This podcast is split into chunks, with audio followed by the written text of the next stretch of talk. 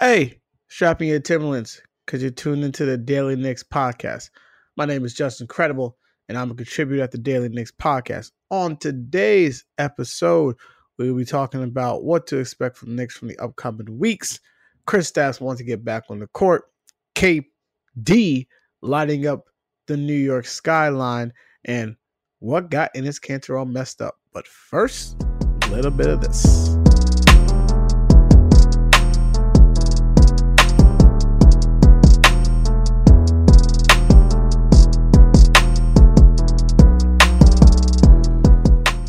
Right, guys, welcome back to the pod. Appreciate everyone coming back this week. I apologize for no pod last week. Your boy was very sick. Shout out to the flu virus. Um, but I'm back, not all the way 100%, but I'll be all right. Be able to get through this pod for you guys. Speaking of not being 100% there, gotta talk about the Knicks. Um, and let's talk about the game uh, prior. I'm recording this on a Monday or Tuesday, actually. So this is right in between them playing the Indiana Pacers on Wednesday night. So we talked. Um, I talked to you guys about my expectations. Um, currently, the Knicks stand at two and five, with their two wins being against probably the two worst teams in the East Conference, the Atlanta Hawks and the Brooklyn Nets. Um, so far, after seven games, um, I'm impressed. I'm actually a little bit impressed. They've only truly only got blown out in one game, the Miami Heat game um, down South Beach, where they just couldn't find the basket. The offense was really bad throughout the game. Even though they did lose by 28 points to the Golden State Warriors on Friday, the fact that they were even in that game into the fourth quarter, having a lead midway through the fourth quarter, is impossible to believe. I mean, we could have lost that way or could have gotten embarrassed like the Chicago Bulls did when they gave up 14 threes to Klay Thompson and 92 points in a half. In a half, they gave up 92 points. The Brooklyn Nets scored 96 in four quarters against us.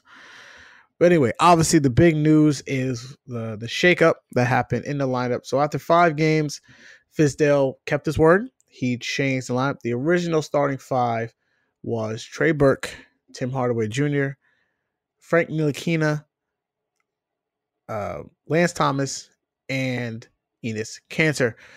For the last two games, where the Knicks have looked a lot better going one on one, it has been Frank Ntilikina at the point with Tim Hardaway, Damyean Dotson, Noah Vonleh, and Mitchell Robinson. Now, it's only been two games.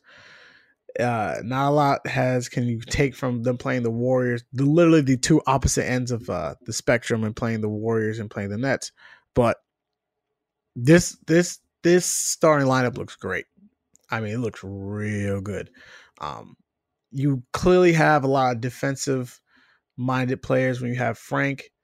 Damyean Dotson has played better defense than I thought.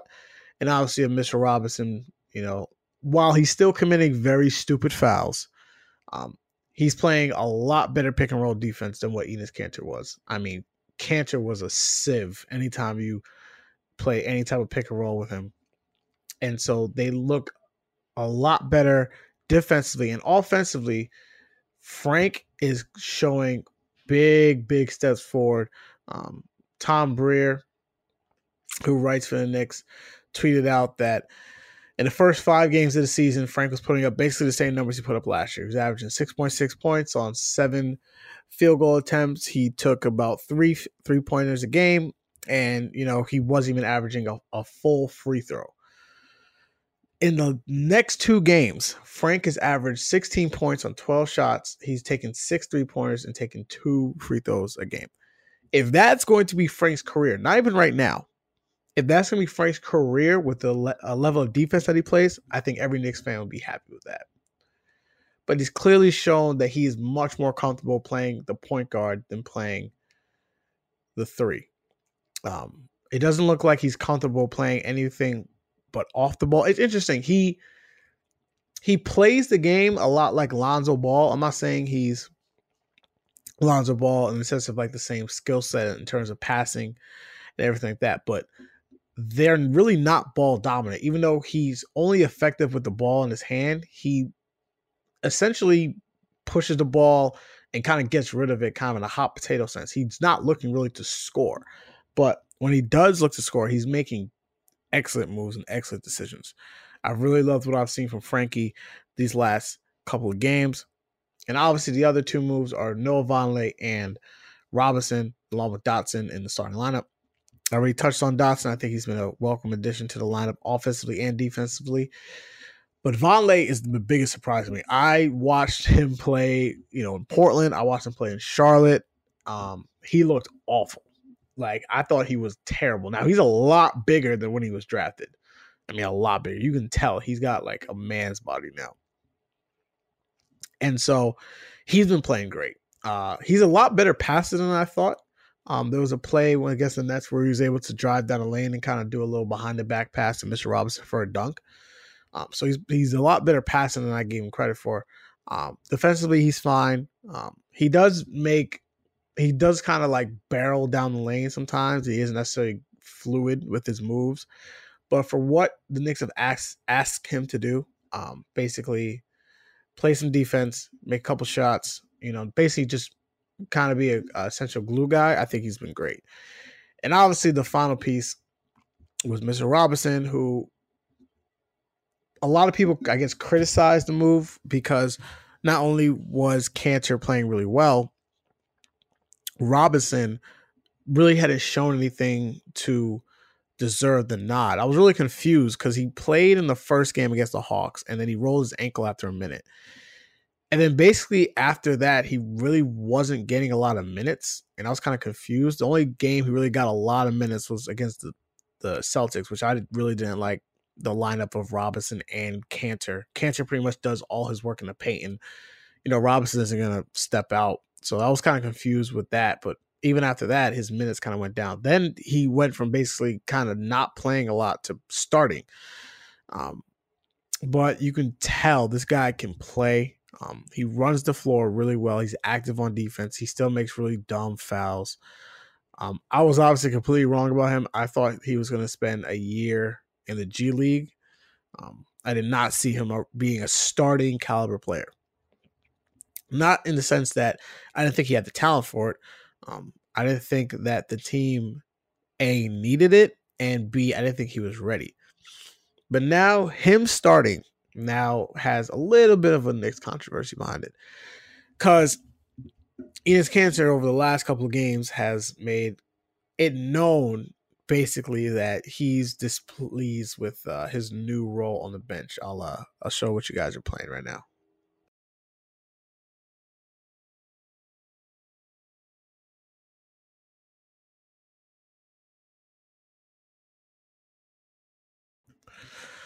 So yeah, so you can clearly tell that Kanter is pissed that he is not starting at the moment. Um, and why wouldn't you be? He's in the last year of his contract. He picked up his deal knowing that no one was no one else was willing to give him the 18 and a half million or more that he was looking for on the open market. So he decided to come back, get in great shape, be a starter, you know, enter this enter next season at 27 years old, coming off a great season.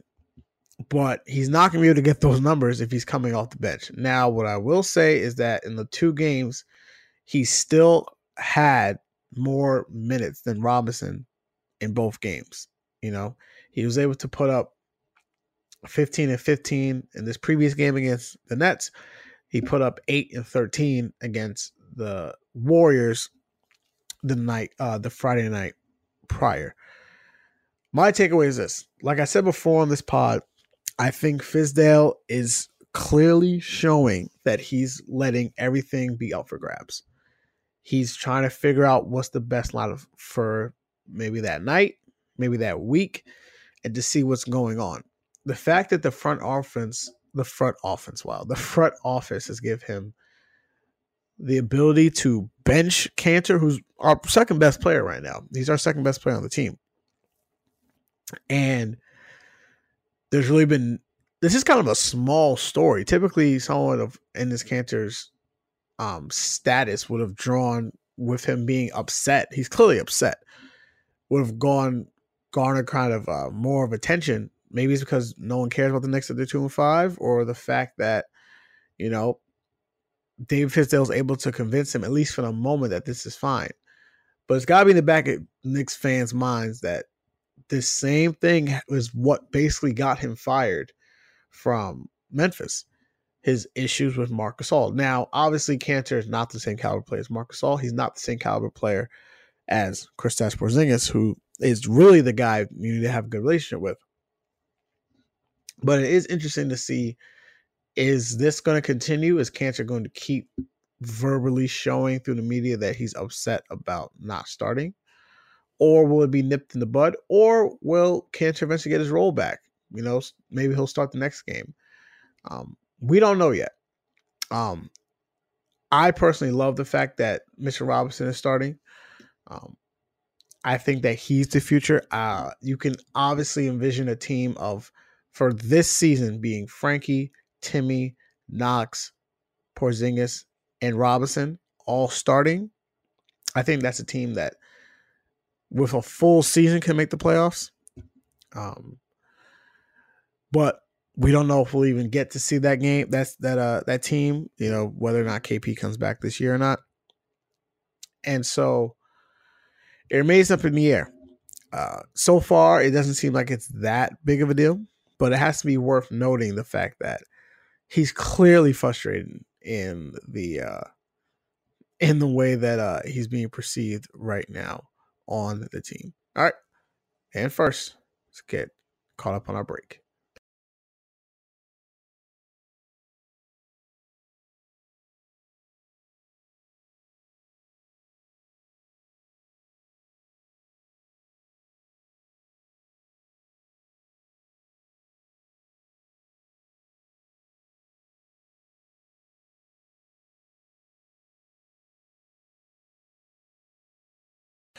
All right, we're back. Um, like I said before, talking about the Knicks' upcoming schedule. Now, they do play the Pacers at home on Halloween on Wednesday.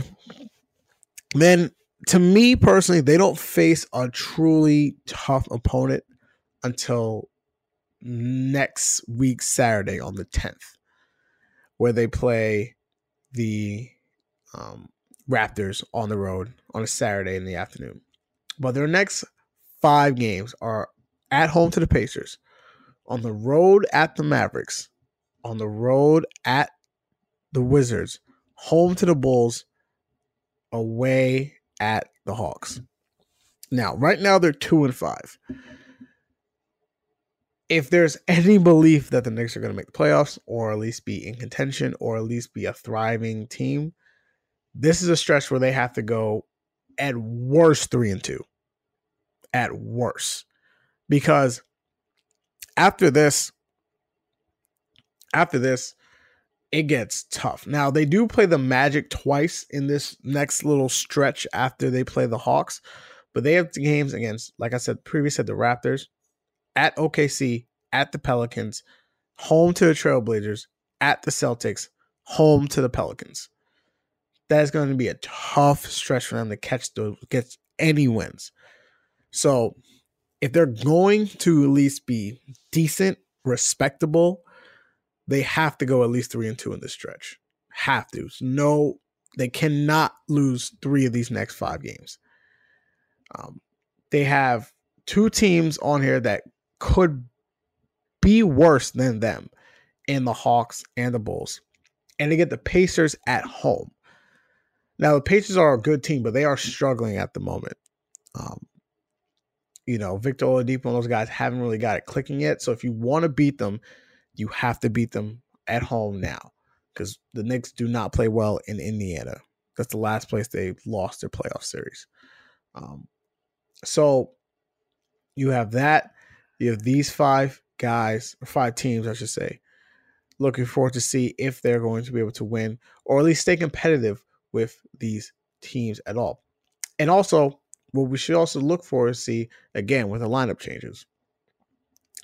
All those teams that we're able to face, okay, clearly have dynastic or dynamic wing slash, you know, tall guards they have to face. We have Victor Oladipo for the Pacers. You got Luka Doncic for the Mavs. You obviously have John Wall and Bradley Beal for the Wizards. Zach LaVine's been tearing it up for the Bulls, and then obviously rematch against Trae Young in Atlanta. So clearly, Frank Ntilikina is going to start. It looks like Frank is basically kind of locked in as the starter now for the rest of the year. I don't see a, a situation where Frank isn't starting. Him and Timmy Hardaway look like they're going to start the entire time. Um, the issue now with the Knicks going forward is that second unit that comes in. Um, how well they're going to play on defense because it clearly shows that um, Fizdale is still using about eight to nine guys in his rotation. So there's going to be a point where Burke, Kanter, and Hezonja are going to be on the floor at the same time. Now you can't burn out Frankie and he can't guard everyone on the floor, you know. And the Knicks just don't have that many good defenders. So unfortunately, they're going to have to play into the 120. That's why the pace is so uh, is so high. Um, why why it's so there. Now, granted, while the pace is high, if you look at uh basketball stats, the Knicks only rank 21st in pace right now. Now, granted, they're only separated by I think like four seconds or so from the number one team, which is the Pelicans at the moment. So it can obviously pick up. is They're not running at a slow pace. However, if they want to win these games, they're going to have to keep running up and down the floor and tire some of these teams out. You know, the Pacers play really big. They play Miles Turner and his own, I mean, uh, Sabonis together. Um, they're going to have to run those guys basically off the floor. Um, the Bulls game is obviously a game where the Bulls are going to let you score as much as you want. It's going to come down to the last couple seconds who can get stops at the very end. Uh, but this is a this is a test to see how much the Knicks are able to employ that speed aspect of their game and just keep running up and down, up and down the floor, and challenging the conditioning of the NBA players. Now, I think early in the season, the pace thing will be an advantage to them because not everyone was necessarily in shape. But as we get closer to March and April, when teams are clearly in shape now, or at least you know have their legs under them, that that running really fast isn't going to help. Everyone's pretty much in shape, or you should be. Everyone should be at least be in shape by that point. Uh, but for now, this is definitely the sweet spot of their schedule before it gets you know daunting uh, towards the end of the year for them. All right, and we're gonna take one more break and then come back and I'll tell you about the mashup for the week.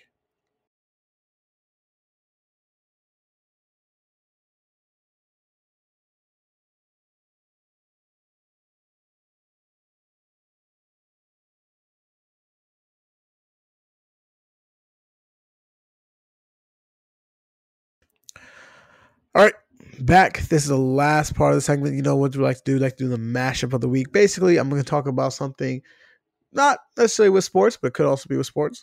Um, you know, kind of like my own five minute little segment, just kind of where I go off and just let you know like what I'm talking about. I'm taking two outside topics and kind of putting them together. So, y'all know I'm a big music fan. I already talked about this on the previous pod. And how the idea of letting sleeping dogs lie is always a thing in sports. You never want to give, quote, bullying to board material. You never want to incite trouble when you don't have to have any trouble. We all know the beef that happened between Drake and Pusha T, where Pusha T won. And I'm a Drake guy saying this, but Pusha T won. Drake brought it back up on his show, not his show, on, on the shop with LeBron and Maverick Carter. Then Pusha decided to go to the Button podcast and give his side of the story. Why I'm bringing this back up is not necessarily to deal with the actual beef that they're talking about, but how beef in 2018 is completely different. Now, I wasn't around with no Vaselines or hit him up and all that other stuff came out. The only beef this is this is how you know beef took a took a dip. The, the major beef for me growing up before Drake versus Meek Mill was T.I. versus Lil Flip.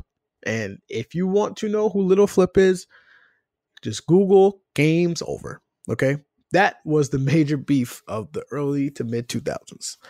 Um, so while I have, don't have personal, I guess, living experience with beef, I know how beef was working. And it's different in a sense now that no one wants to rap. Um, everyone wants to podcast or Insta story or tweet, you know, and how this age came about is fascinating for the idea that we do are dealing with rappers, right? Not just with Meek, not excuse me, not Meek, uh, with Drake and Pusha, with Cardi and and Nicki. Now they go. Nicki has her own radio show talking about this, and Cardi's on Instagram talking about this. When y'all y'all are rappers, y'all can write verses. Like I feel like that'd be a lot more entertaining than let me hear you guys rant and rave. You know, I mean that's what beef was about. Um, but now we we're in an age where beef is like weird because like I don't know who's winning. I don't know if there's someone that can win. Like at some point, while I think the Nicki and, and Cardi beef is kind of manufactured in a way, y'all can just say all this stuff on a record, right? Like y'all can just simply just rap this all out. Like that is what you guys get paid to do is to rap. Um instead of like subbing each other in a way like online, just online bullying each other or whatever. Um but at the end of the day, like that's basically kind of how rap kind of has to go still. And the one rule of rap that should be a rule in rap beef is that you kind of gotta actually rap to beef. But that's all my time for you guys today. Short pod for you guys. Thank you guys again for listening. Make sure you guys subscribe to the pod. Make sure you guys follow the Daily Knicks and check out all of our articles down there. Um, Thank you to all the sponsors that were able to sit, sit on this pod.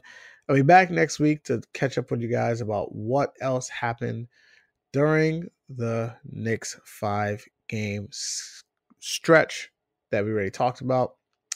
For anything you know, you guys know you can follow me at just incred92 on Instagram and on Twitter. And yeah, talk to you guys next week. Deuces.